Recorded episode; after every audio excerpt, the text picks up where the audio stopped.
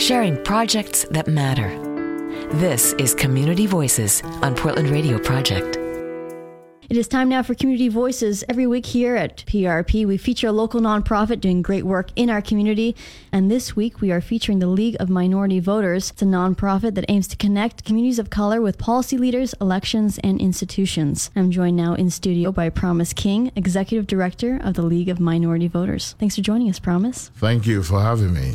So, activating and connecting citizens, especially minorities, with politics and policy, it is a huge mission. Yes. What does it look like on the ground? On the ground is uh, about connecting and empowering and creating representation within our political process. Our democracy, uh, when it's bereft of color representation is a fancy form of dictatorship. So for us to embolden that prospect of an inclusive, generous politics, we do a lot around debate teams, creating liaison relationship between the elected officials and those who need their ears and their voices. So, in part, conversation projects, in part, bringing communities together to meet face to face then with the folks who are making decisions. Yes, that's one of our fundamental goals to bring those who readily won't come together. So, let's talk impact then. What are some of the big takeaways of the work that you've done as a league? What are some of the wins of an as your organization? For the past 10 years, we've been able to generate enthusiasm about our debate teams. We have debate teams in four high schools and one Community College, We've graduated 100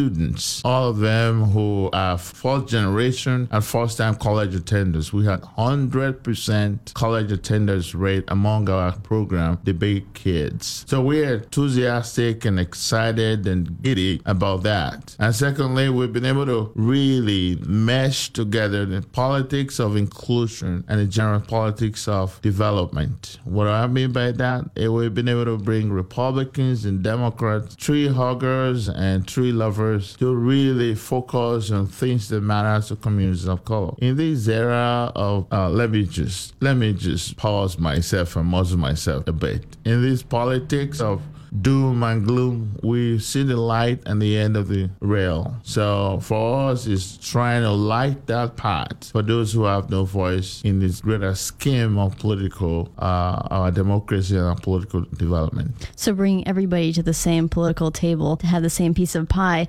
So tell us, why is this cause so important to you, Promise? As an immigrant who came to this country enthusiastic of his democracy, I was a little disappointed when I find out there are not a lot of people involved. The beauty I saw in campus and University College London of American of different hues was not what I saw when I worked as a chief of staff to Deborah Kafoury, worked for Randall Edwards, and also worked for Commissioner Dan Saltzman. What I saw was politics of exclusion. My job as a dreamer is to dream for an Oregon or a nation that has politics of inclusion that bring people together to do greater things and to celebrate the best of our human spirit. Promise King, thank you for sharing your dream of inclusion with us this morning. Thank you kindly. That was Promise King, Executive Director of the League of Minority Voters, nonprofit we're featuring this week on Community Voices. You can learn more about them and how to get involved on our website, prp.fm. We do have a blog post up there. You can also listen to this interview and the other interviews we'll be having this week